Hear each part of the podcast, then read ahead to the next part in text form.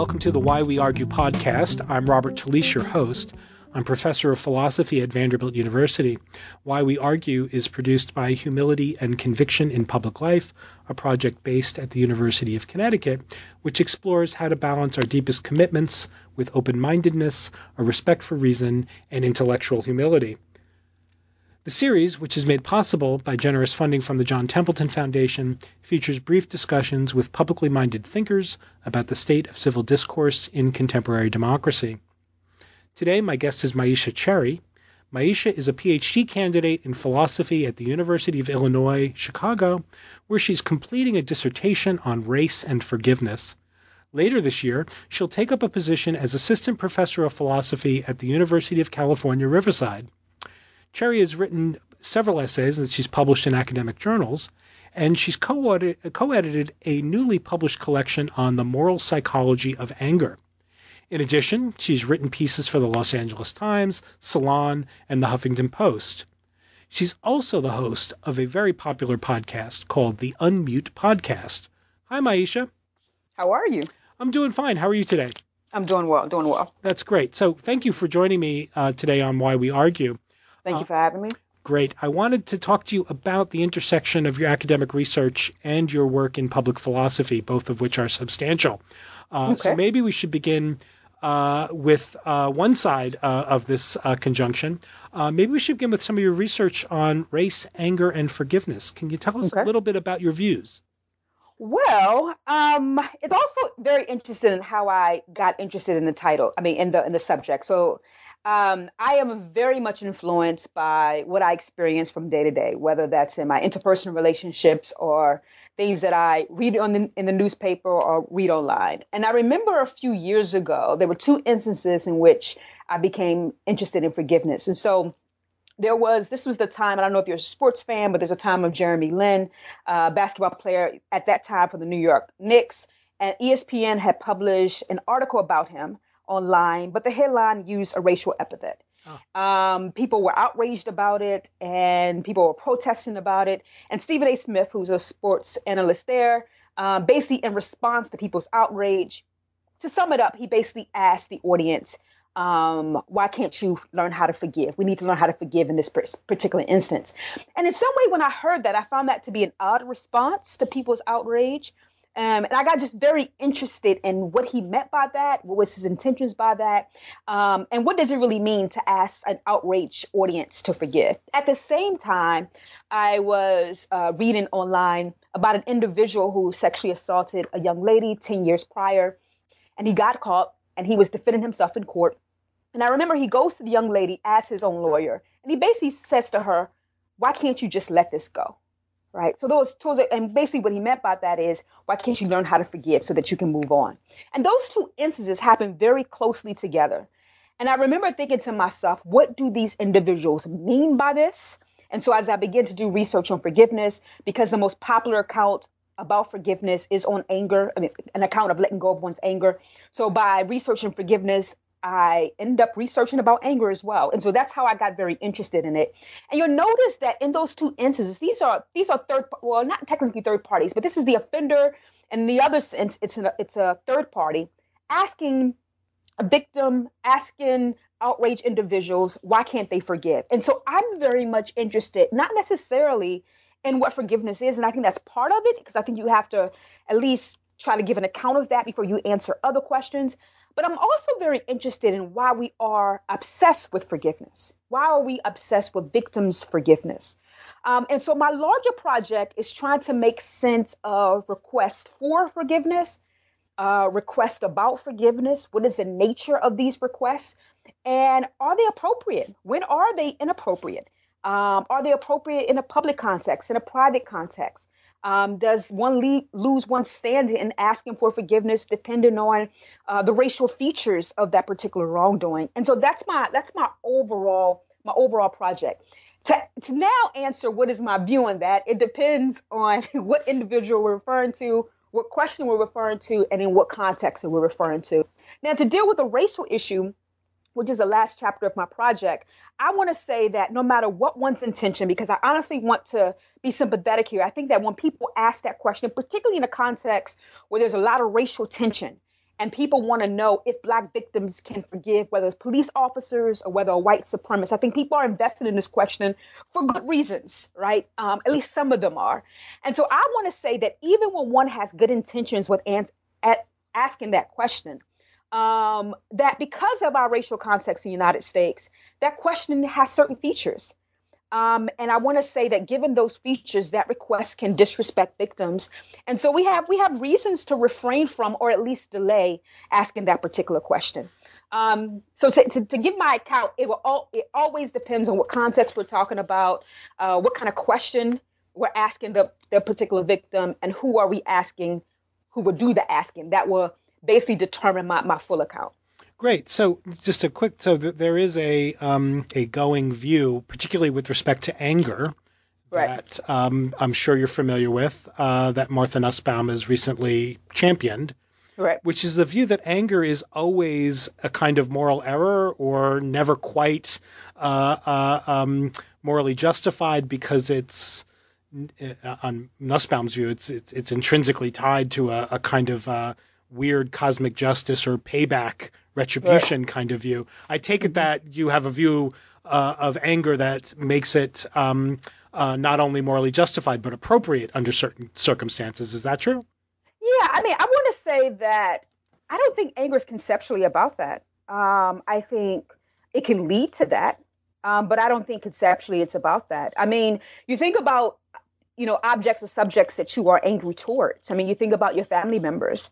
Um, I doubt it that every time that you're angry with your family member that you're thinking about how you can get them back. At least I hope. I mean, if we can imagine if that's the case every time someone is enraged or angry or, or at their at their loved ones, um, if if behind that anger is this conceptual payback, then I would I would doubt that you're a good father, right? I would doubt that you're a good partner, right? Internally. So I don't think that anger is conceptually about that. I'm not going to deny there are senses in which I may get angry um, at someone, and I am thinking about paying them back. But I don't think that that is conceptually about what anger is about. And also, I think it's very important. I mean, we talk about anger as if there's no such thing as angry agents or angry subjects um, that has agency in regards to, to, to anger.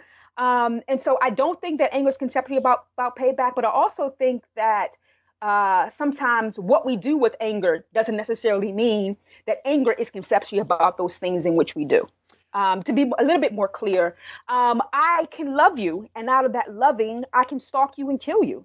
Do we then say um, that because the agent has therefore, with this quote unquote love, has done particular actions, that love is conceptually about death or about murder? Um, I wouldn't necessarily say that. Um, but I think we have reasons, examples in our everyday life um, that I think is a counter argument to, to, to Martha Nussbaum's claim. And even I think that the, the claim itself comes from Aristotle.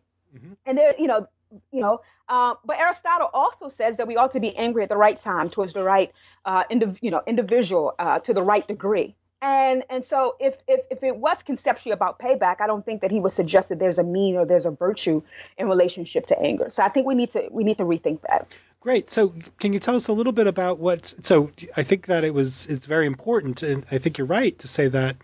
Um, you know, we've got all this language built up around anger that suggests that it is always something that um, befalls someone. They fall into right. anger. It, they, they, they, they, they become enraged rather than it being something that an agent, you know, does, right. uh, takes right. on him or herself.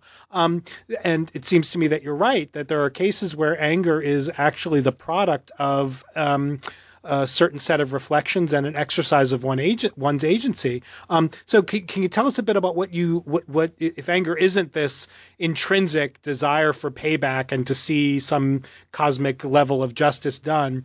Um, do you have a view about what anger um, what anger is?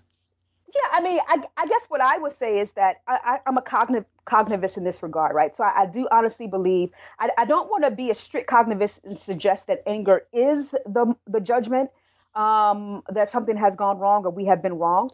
But I want to say that it, it, it, at least involves some type of, of more judgment. I mean, what I mean by that is um, it's it's kind of I think weird for me to say that I'm angry and I don't know particularly what I'm angry at or what I'm angry about, right? Because I've made a judgment that something has gone wrong, so I'm angry about something, right?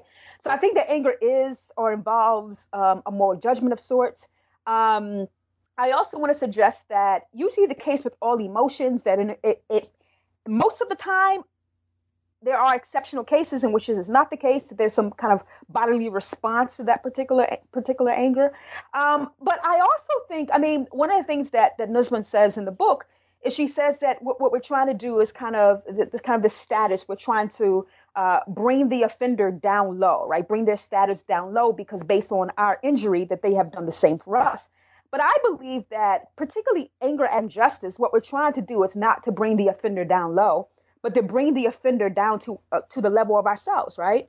Um, and so, what I mean by that, we remind the offender that they are not that we are not beneath them, but they are also not above reproach, right? So then, in our anger, we hold them accountable, um, we blame them, and we remind them that they have done some type of wrongdoing. Um, and so we hold them account through that particular anger. So I don't, I don't think it involves bringing them down low. Um, I think it involves bringing them down lower to where they were as a result of the wrongdoing. I mean, there's there's work uh, that suggests uh, people have said that when one gets you know, when one commits a wrongdoing, it's it's simply suggesting that that you don't matter, I do, right? Right. And what anger says, justice says that we all matter in this regard, and I want to remind you of that. And so I don't think that uh, anger involves that kind of that that status, bringing that status down beneath us. But I think it involves bringing the offender down to the level of ourselves through blame. Fantastic. So now let me ask sort of a, a, little bit about forgiveness. Is right. Um, so is is so you're right that um, a lot of accounts of forgiveness have this um, uh, this uh, claim that forgiveness is a kind of letting go of anger. Um, mm-hmm. do, do you think that that's what forgiveness is? I mean, I, I it doesn't. It seems to me strange. I it seems it's a it's it's a popular view among philosophers that right. forgiveness in, intrinsically involves that. It strikes me as a strange strange coupling. It is strange, right? So, so I want to answer the question in two parts. So one of the things that I'm trying to address in my larger project is why would what account makes sense in explaining why anyone would be interested in asking for your forgiveness. And I want to say that the accounts, the most popular accounts uh, doesn't sufficiently answer that question for me. So I want to introduce a different account, and a different account will make sense of the other accounts, right? So I adopt an account um, articulated by Alice MacLachlan, um, her multi-dimensional view account, which I call uh, the practice-based account, right? And on that view, it simply suggests that that forgiveness is a moral practice or practices, um, and it aims for three things, right? Either it aims for repair, uh, for the relationship between the two, or for the community it aims for relief for the victim or release for the offender. Um, and those more practices can consist of a, a variety of things, and it, it, it, doesn't necessarily mean that it's the case for every instance of forgiveness. So it may just be the case uh, that in forgiving you, Robert, I do moderate my anger, right? Or it could be the case that next week when I forgive you, I do let go of my anger. But it could also be the case that when you wrong me, I'm not angry. So the question is, what do I let go of? If I'm not angry, right? What do I let go in that sense to make sense of forgiveness? It could be the case that I refuse not to, to take any revenge. It could be the case that I just decide to start a new relationship with you, right? It could be the case that I let go of the hatred that I have. It could be the case that I look at you differently. Um, it could be the case that we just shake on it, right? And decide to go forth, right? Um, so I want to say that the moral practices are not uniform. And so I don't believe in this concept of genuine forgiveness is that there's just one account this ideal version um, that if, if, the forgiveness doesn't look like this, that it's not forgiveness at all. Um, I want to say that it can be a set of more practices, um, and it has these these particular aims. And I think, given this particular account, it makes sense why people would be invested. I mean, if forgiveness was just a letting go of anger, uh, I mean, there are some people who care about you being angry about them, but what if people really don't care? I mean, what is the what is the point of not being angry at me? There has to be a point about that in some regard. So I think that people are interested in the moral practice of regard of, of it. I don't think people want you to forget what happened, but I think it, it the action is aiming at something. Um, but I also don't want to restrict it just to anger, or restrict it just to hatred, or restrict it just to looking at someone differently. I think it can look different in different instances. And so great. So that all sounds to me right. um, mm-hmm. So um, the, the, the kind of plea that um, uh, that that you said got you into this series of topics, the uh, can't you set this aside? um, uh, right. particularly in in the, the, cases that involve uh, reference to uh, setting aside uh, wrongdoing that has a racial dimension or injustice that has a racial racial dimension. Um, so, do you think that there's something there's something uniquely at work in those kinds of cases? I'm hesitating because it's just I want to say so much, but we have yeah, so little yeah, time. Yeah, I'm sorry. Um, so I can no no. Here's the thing. I can take I can take the generous view, and then I can take the not so generous view, right? And I want to say that even the generous view. I mean, listen, we're individuals, uh, political agents that live in a, a social context. That since we were born, we were born in a kind of racialized society. And as much as we try to act post racial or colorblind, uh, we are recipients of the stereotypes and uh, the information that we receive throughout our lives about different racial groups. And so, even good old liberals, even people who are allies or active bystanders in the movement, um, even people who are certain uh, gender or race have these kind of background things that are informing us and the way that we relate to each other. So I want to say that at the end of the day, intentions don't matter. Even though we may have good intentions, I want to say that we can make mistakes and we can have certain expectations of others that we don't have for other groups, right? So I honestly think, I mean, it's strange, right, that in those instances, and in the cases that I'm quite interested in, like I said before, I'm, I'm, I'm very inspired by what I see in everyday life. So I was really inspired by these uh, press conferences um, after these high profile cases of police brutality and, and police violence against Black bodies, that at these press conferences, reporters would ask the members of the family um, these questions Can you find it in your heart to forgive? If such and such was to make an apology, would you forgive them? Since such and such has apologized, so you see yourself forgiving them. And I was quite interested in why, in these instances, were forgiveness being brought up. What I notice is that it's quite asymmetrical when we see instances in which uh, Black individuals are the perpetrators and white individuals are victims. We never see this forgiveness conversation, right? And it's interesting that why is forgiveness such an important question to ask in these instances? Why is forgiveness an interesting question to ask of Black victims of white violence? And so I wanted to interrogate that. Now, I think the answer is, is, is, is there's a variety of, of, of, reasons for why that may be the case.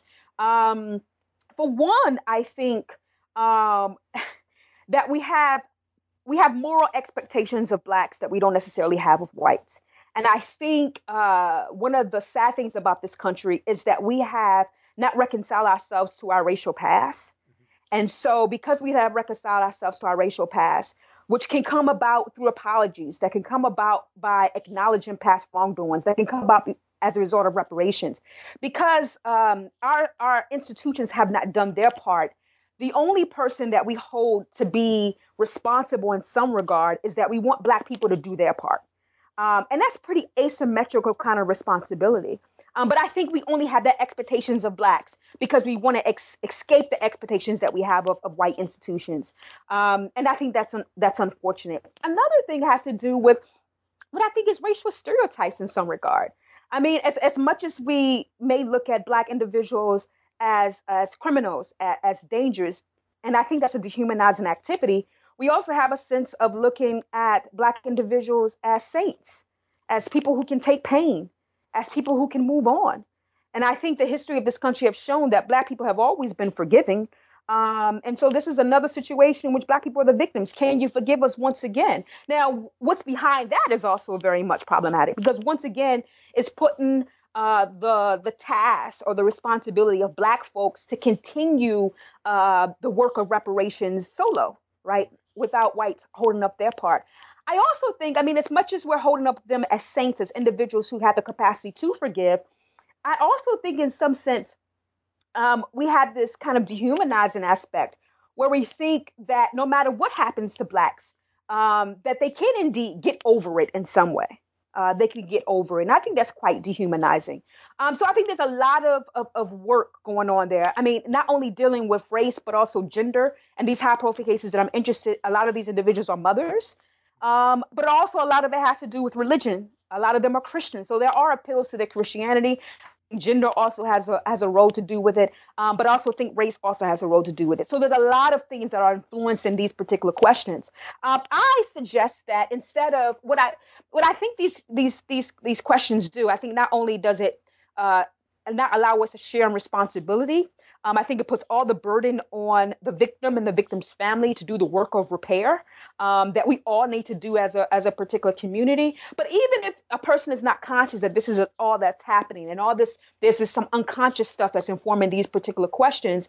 I, I think what's probably at, also at the heart of it is that a person knows what's at stake, right? When we have these racial cases, we are concerned about what's going to happen, right? We may be concerned about riots. We may be concerned that this is the one thing that allows us uh, to allow things to go crazy, right? So we want things to settle down in some sense. But I want to suggest that we can we can perhaps do that without asking the forgiveness question. I think there are other questions that we can ask, and which we can probably achieve reconciliatory aims or reparative aims without having to put all that work on the on the victim through asking the question of forgiveness. Um, and I, mean, I think one of the questions that we could do is is ask the victim not what they can do for us, right. but what we can do for them. Right. right. You know, one of the things I, one of the questions I never heard at these press conferences, what can we do to make sure that this never happens again? Right. One of the things we don't hear at these press conferences is that reporters have the power to write the story right? They're, they're going to carry the narrative. And so, can you imagine the power that would have been conveyed if a reporter was to ask uh, the victim's parents, um, wh- What do you think I should write tomorrow? That may encourage a police officer while reading the newspaper to look at a black body differently. So I think there are things that we can do that can achieve the same aims without bringing up a forgiveness question, which I think overburdens victims and allow us not to take responsibility, not just for white racism, but for our role um, in doing the work of repair for us all. Well, that sounds spot on uh, to me. Um, you set, certainly sound like you're ready for your defense. So, so, uh, so that's excellent. So, um, let me move on. It, so, you put a lot of time into uh, thinking through the uh, the academic philosophical questions that you're interested in, which are, as you were just expressing, not um, anemically or strictly academic. They they are they are public moral questions and political questions.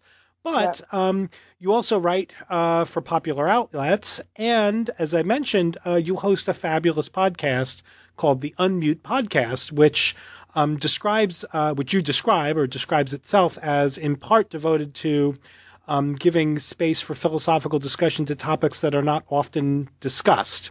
Um, can you tell us a little bit about the podcast and um, uh, your vision, uh, uh, uh, your vision of it? Yeah, originally, I mean, a few years ago, I, I did a summer institute for formerly incarcerated individuals, and we had about 13 participants who had never taken a philosophy class proper. Uh, some of them was just had a high school a diploma. Some of them didn't pass their GED, and some of them was in their first or second year of college. Um, but I felt that these were perfect people to have philosophical questions with. I mean, one of the reasons is because I had worked with them uh, this particular population for a year and a half. And so I had ongoing philosophical questions with them. Um, but I wanted to bring them into a college campus, have them being taught by young uh, philosophers of color, allowing them to see that philosophical thought is not just restricted uh, to white folks who are dead, but this is something that they have been engaging in that they can continue to engage in. Once the program was over, I thought to myself, what could I create that would keep these young folk engaged? And I was like, huh, what if I create a podcast or radio show that will appeal to these people? Right. That if if if I was to send them an email and say, hey, it's been a long time since we had contact. Uh, what books have you been reading? Here's some work that I can put you on to. I know some people who's doing some great work. Listen to this episode. Listen to this episode. Right. So they were my target audience. These 13 individuals, my target audience.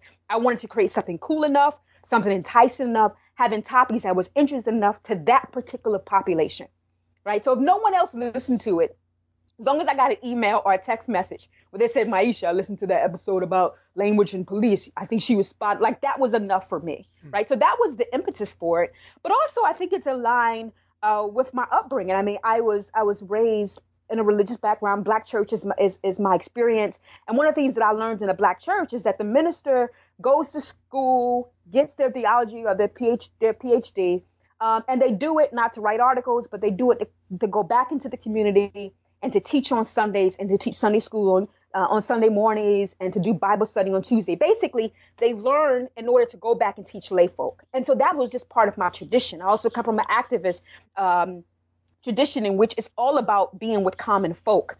And so it, it's just what I was. My mother just raised me um, to be a, a, person of the people in some regard. Um, so a part of me is also the podcast and the public work that I do is just the way that I, I was raised. I don't feel comfortable simply doing academic work.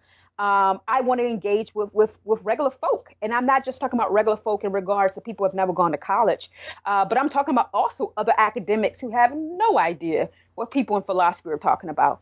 Um, and so that's just what I've been called to do to have conversations, um, no matter what level or what space someone is someone is in. And I also think that some of the most brilliant people don't have PhDs, right? Uh, they are in the communities in which I was raised.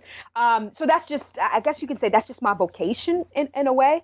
Um, and it was also the motivation to write op-eds and all that other stuff. A lot of things that I'm interested in oftentimes sometimes begin as an op-ed and it develops into an actual article. And so I think my my my work in some way, you know, I, I don't want to say that I have a foot, you know, in one discipline, the other foot is in the other. I just look at myself as an academic who's been called to public spaces, um, who in addition has been called to public spaces, and and I just hope that uh, my work is able to do that. But you know, I also think that um, I don't look at them as two different kinds of things. I think the work that I'm doing publicly uh, is also uh, there's seeds of that when I do academic work, and so the way in which I give my talks, I try not to be extra technical.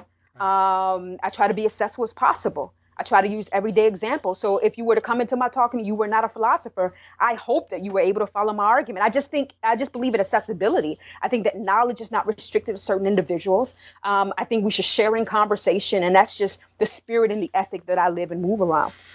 Great. So, can you the title of the podcast, though, the name of right. the podcast, Unmute? Can you tell me about the the name? well, well, there's a I think there's a lot of conversations, philosophical conversations going around um, in our discipline. Um, I think only certain conversations get heard. Uh-huh. Um, I think only certain conversations are considered philosophical conversations. And so when you think about journals that are published quarterly, um, only certain people are able to speak in those those those conversations. I'm not saying that they they are exclusive in a sense. I mean, the the acceptance rate kind of shows that in a way. And so you ask, what, what, what's happening to all these other conversations that are not mentioned in those journals, uh, that also don't get a chance to be in the New York Times? Uh, what happened to those conversations of people who are teaching at community college, uh, but have good ideas, right? Of conversations that are going on um, that doesn't have a canon behind it, right? Mm-hmm. But people are engaged in these empathy conversations philosophically.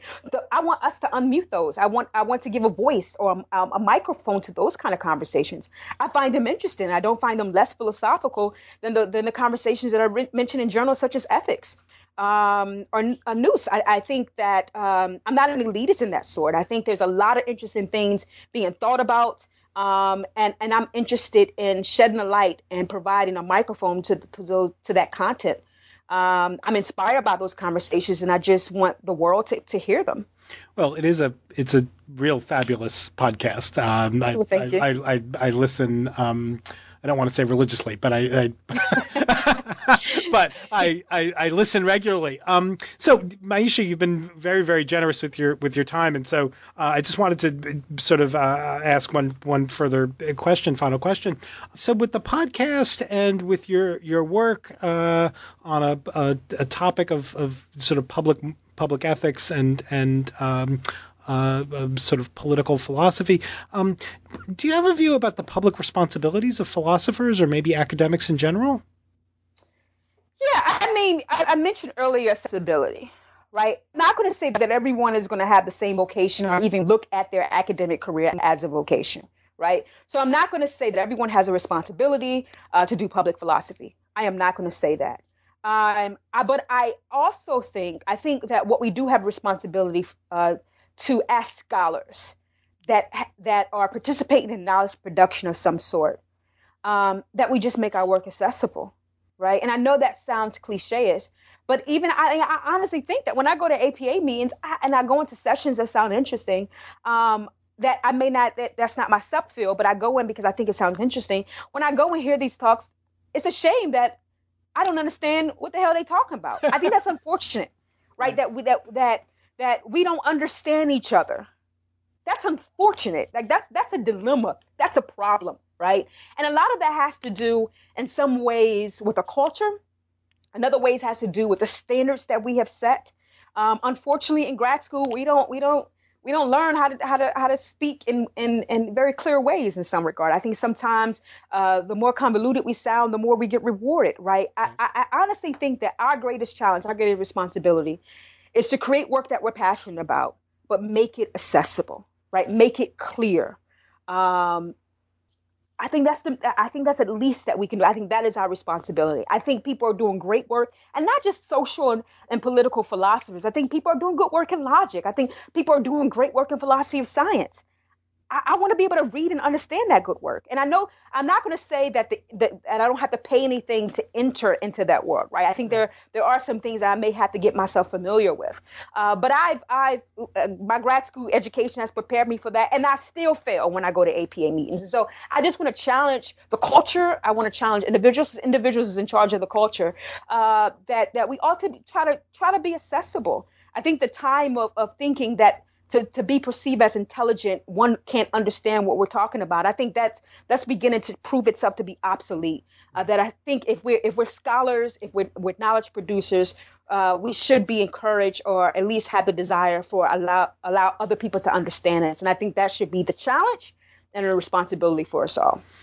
Well, that sounds again right on to me. So, um, Myisha, thank you so much uh, uh for joining me today on uh, the Why We Argue podcast.